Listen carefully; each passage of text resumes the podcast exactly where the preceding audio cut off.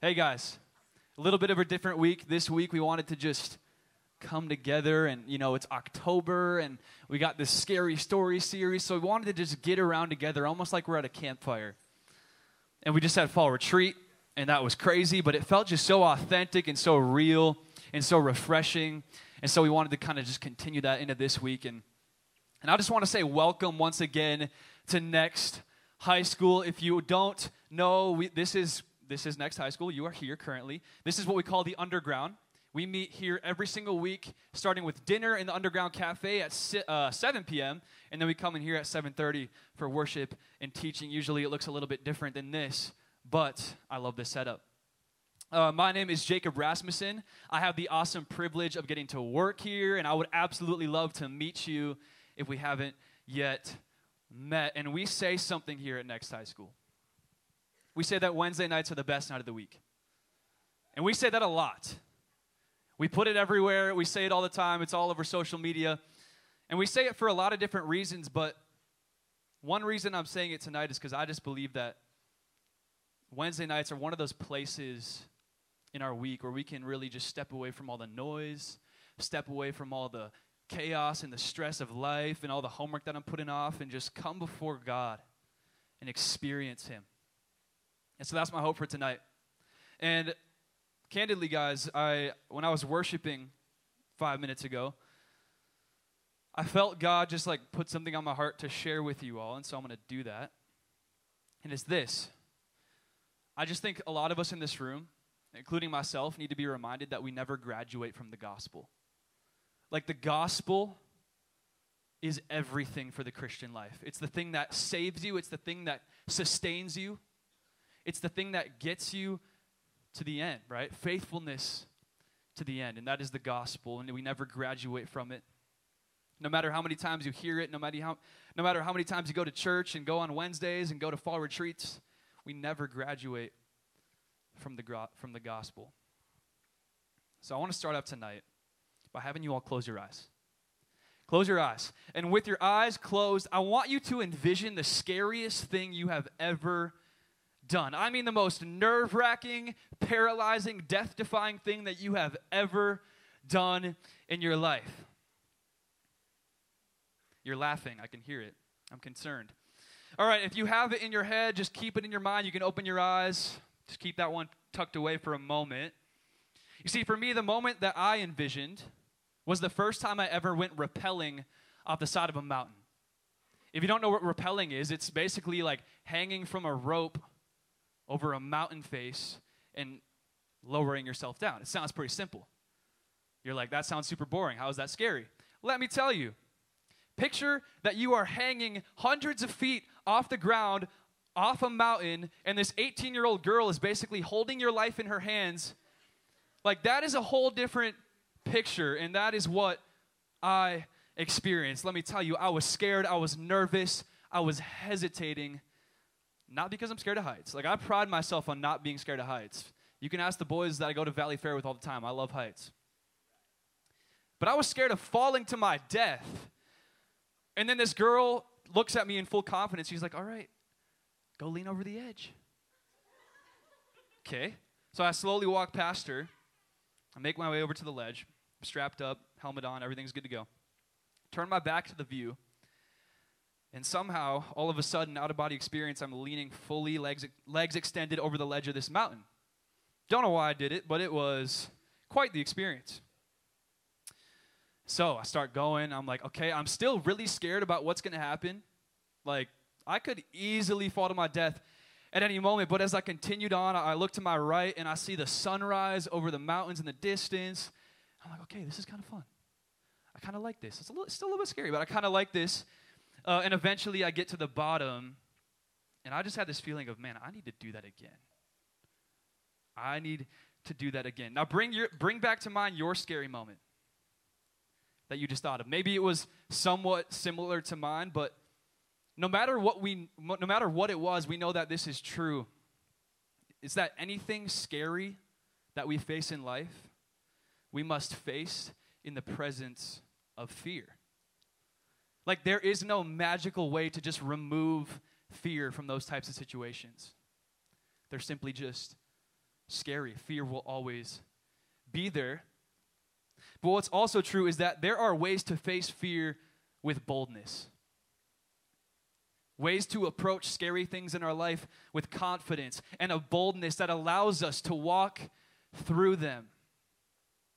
For me, it was trusting the girl who seemed so confident in knowing that I would be safe. And I start there tonight because this message is called Fighting Fear in Faithfulness. See, something that I've been convicted about lately is how easily we tend to neglect sharing the gospel, the thing that we don't graduate from, right?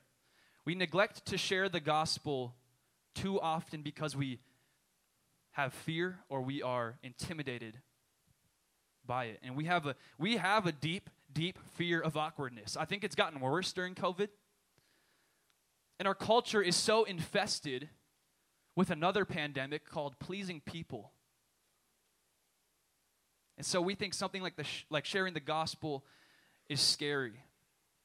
We're so afraid of giving up our life to follow Jesus and live on mission that we often just sit back and do nothing. But that's okay. Not to do nothing, but to have that fear. That is okay. If you hear one thing tonight, it will be this proclaiming the gospel is a high and holy calling, but it can be scary. So we must learn to live and walk in boldness. You can see this series is called Scary Stories, and it's based on 2 Timothy 1 7 that says, God has not given us a spirit of fear, but one of power, of love, and of a sound judgment. In this month, we're going to be looking at some of the scariest moments in the lives of people who live on mission boldly. Get excited because next week, Zane Black will be coming and talking about one of the scariest and most life altering moments of the Apostle Peter. I know I'm excited for that one. Um, but tonight, I just wanted to start the series. Not saying any crazy, scary stories, but s- simply just speaking to you guys in this room about how we can boldly proclaim the gospel to the world around us. Because, friends, we are a part of a generation that is in a unique cultural moment where, candidly, we, ca- we cannot afford to walk around crippled by fear when we carry a message that the world has never heard anything like it. Like, we carry a hope that the world does not understand. So we cannot afford to walk around in fear or crippled by fear. So go ahead and open up to 2 Timothy 1, or it'll be on the screen. You can follow it there. See, 2 Timothy is a letter written from the Apostle Paul to this guy named Timothy. Pretty simple.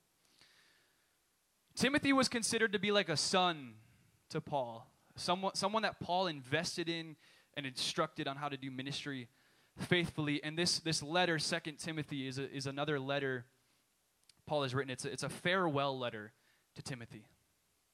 Because see, Paul knows that he is going to die soon. So he sends this last letter, and there's some really incredible encouragement that's important for us tonight.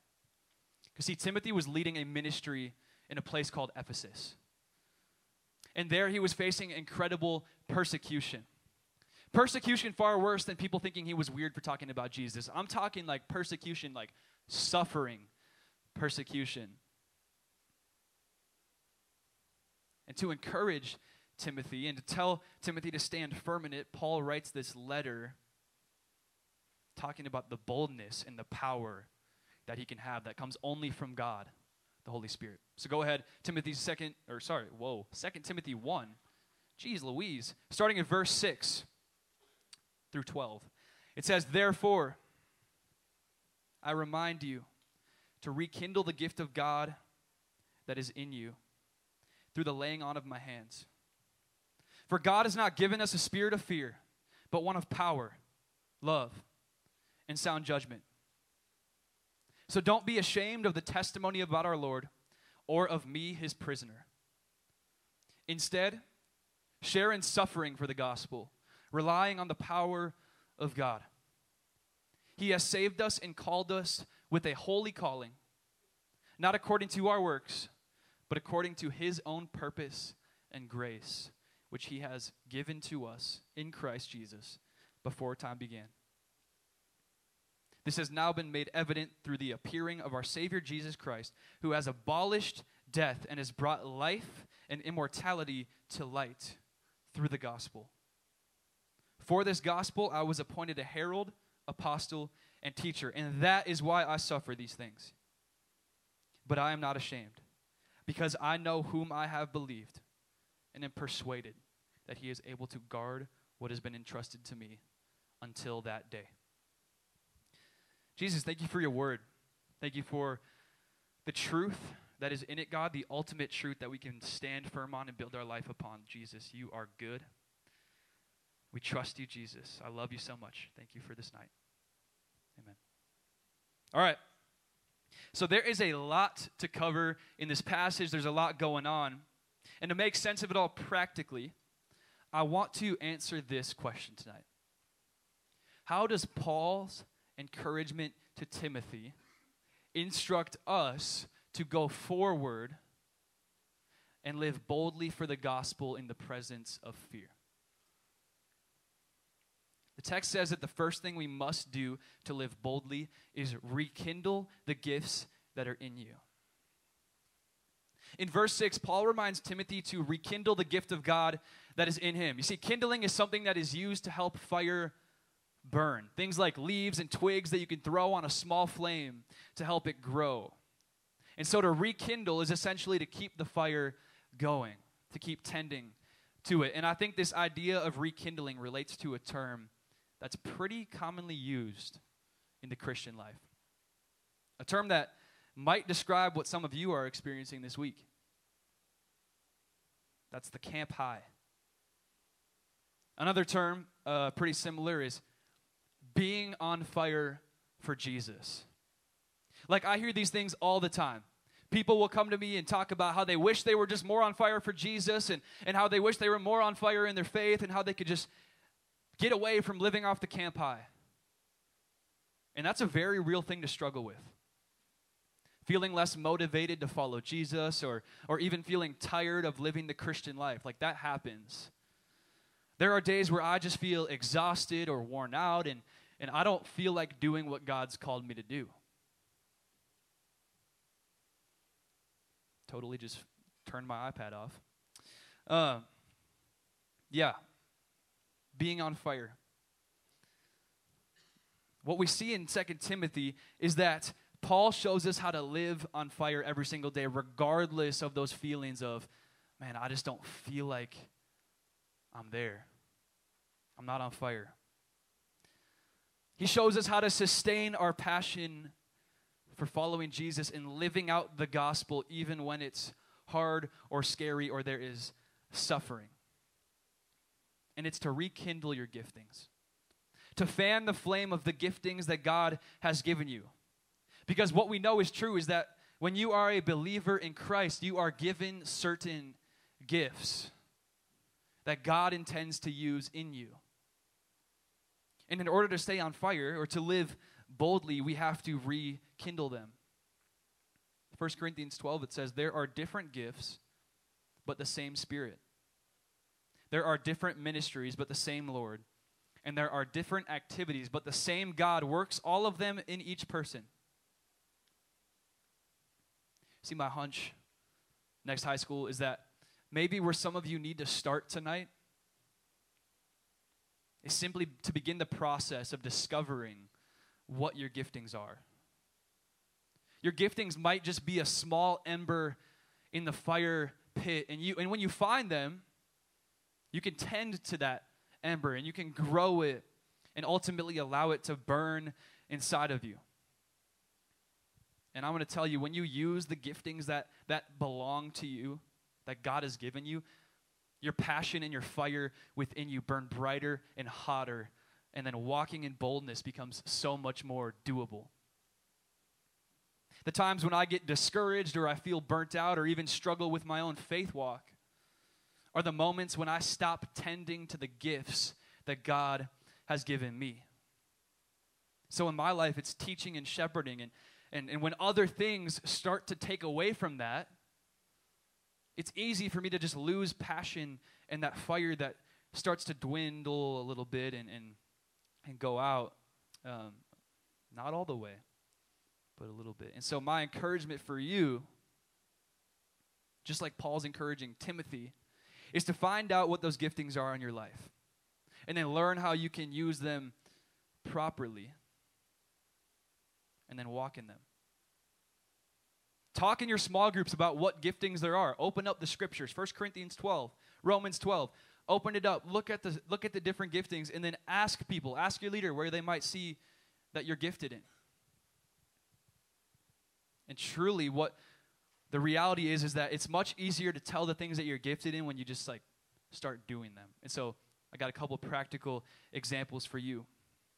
It might look like investing in others investing in a younger student, welcoming them into your faith walk. It might look like serving your family at home really well. Hard one for me. Hard one to love my family. Might look like studying the Bible on your own and telling others what you've learned. Maybe it's being a leader on your sports team. Because, see, ministry is far more than just what's happening in between the walls of a church. Ministry is whatever is happening in front of you. And that's a good place to be. And that's a good place to find where you're gifted. And once you start doing that, it's like throwing fuel on the fire of your faith. The next thing that we must do to live boldly is to rely on the Spirit. Verse 7, Paul writes, For God has not given us a spirit of fear, but one of power love, and sound judgment. You see, remember, Paul is writing to Timothy who's suffering in Ephesus. Like, Timothy doesn't have it easy. So then, what does Paul say? Paul says, God has not given us a spirit of fear. In other words, we do not receive a Holy Spirit who increases our fear and our timidity. We receive the Holy Spirit who, despite the fear that we're feeling, is a spirit of power and of love and of sound mind. And you can't have boldness in fear without relying on the Holy Spirit. What Paul writes next is this it says, Don't be ashamed of the testimony about our Lord or of me, his prisoner. Instead, share in suffering for the gospel, relying on the power of God. He has saved us and has called us with a holy calling not according to our works, but according to his own purpose and grace, which was given to us in Christ Jesus before time began. Could you imagine what it would be like for someone who got thrown in prison for sharing the gospel to tell you to just be bold anyway? Yet Paul's making an important point in such a brutal place, and it's that Timothy must rely solely on the Spirit of God within him. He must rely on the Spirit of God alone. Like I said at the beginning of this message, the call to proclaim the gospel is a high and holy calling. And so, in order to do that calling, we must rely on the Holy Spirit. Because our own strength is quite simply not enough. And trying to help God accomplish his mission is not the right way to look at it. You see, what God asks of us is to be available to his calling on our lives so that he may use us, not according to the things that we've done or what we're good at, but according to his purpose, which he has determined and made possible by his grace. Being available to this calling looks like being someone who's in prayer often. Because prayer is what aligns our heart with God's. And simply praying about the things in our life allows us to be sensitive to the ways in which God wants to use us. This is a place, this is a thing that I'm so deeply convicted on lately because I, I struggle with prayer. But what we know is that prayer aligns our heart with God's. It's conversing with Him, it's bringing our life before His and saying, What do you want to do with it?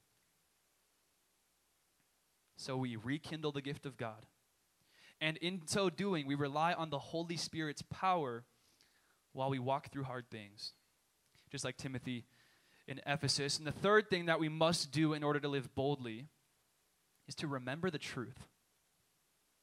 See, this section closes out like this Paul says, This has now been made evident. What has been made evident? The holy calling on our life. The calling has been made evident through the appearing of our Savior, Christ Jesus, who has abolished death and has brought life and immortality to light through the gospel. For this gospel, I was appointed a herald, apostle, and teacher, and that is why I suffer these things. But I am not ashamed because I know whom I have believed and am persuaded that he is able to guard what has been entrusted to me until that day. What I envision when I read this last portion of this text is, is Paul just sitting in prison and he's reflecting on all the suffering and the hardships that he has endured his life. Right? He's coming to the, the end of his life and he's reflecting on all these things that he went through to bring the gospel to the ends of the earth. And as he thinks about it, he writes, It was all worth it. The holy, the holy calling on my life was worth it because Jesus is real. He really came. I saw him. He revealed himself as God and he defeated death. And he writes, That is the gospel. Paul's saying that for that gospel, I gave up my life. I suffered, but I'm not ashamed because I know whom I have believed in. In other words, I know the truth about Jesus. And I believe that He is going to keep His promise and He's going to keep me forever. So, yes, I can live boldly even from the floor of a prison, writing the Word of God. Friends, feel the weight of this encouragement. We can walk boldly even when we fear because at the end of the day, we know what is true. We know that Jesus is king and that the gospel is the only thing that saves. And so the truth propels us to be bold in the face of lies and in the face of fear. Remember the truth. Remember the truth. See, sharing the gospel, giving up your life for the mission is, is scary. It can be scary. We're going to struggle with our fear of what people think about us. We're going to be afraid of what it might cost us to live on mission. I experience that every day. Relationships, time, what people think. But despite that fear, we can live boldly. And I know that there are plenty of students in this room who want to live on fire for Jesus because you've told me you want to. I've gotten those texts, man. I just want to live for Jesus. And I want you to know that I want nothing. I, w- I want that for you too.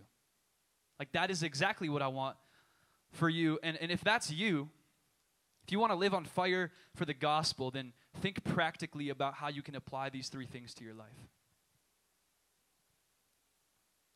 Number one is remind each other of the gifts that you have. If you want to live on fire for the gospel, remind each other of the gifts that you have. Discover what they are, and then affirm them in each other. And number two is constantly remember that the Holy Spirit lives in you. If you want to live on fire for the gospel, constantly remember that the Holy Spirit lives in you. See, the Spirit that rose Jesus from the dead is in you, and that holds a power far greater than any of your own power. And thirdly, if you want to live on fire for the gospel, constantly be in the Word. Constantly be in the Word. Know the truth well so that you can remember it in the midst of a fearful circumstance. And I'm going to invite worship team back up as we close this out. So we look at these three things, and I just want you to know that if you do them, like if you apply these three things, you will be able to walk in boldness and be faithful to the high and holy calling that God has put on your life. And there's nothing more important than that calling. We need to rise up as the next generation of the church and live on fire for the gospel right here in this community and all around the world. You see, we can be a generation that boldly proclaims that there is no more fear in Satan's number one weapon. Like I was reading Hebrews today. It talks about how Satan's number one domain, his weapon where he does his work, where he leads people to, is death. And so we can proclaim that there is no more power in death because Jesus defeated it when he rose from the grave. That we, that's the, we could be a generation that says that is the message, that is the truth. And friends, as hard as it, as hard as, it is to share the gospel sometimes, as, as awkward as it might feel, it's a whole lot of fun. Just like when I rappelled down that mountain, that thing that felt so scary in the moment ended with, man, I got to do that again. So give, give it a try. Share the gospel.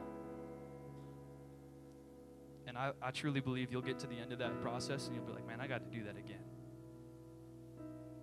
That was beautiful. That was a whole lot of fun. That was hard. That was scary. But God is faithful.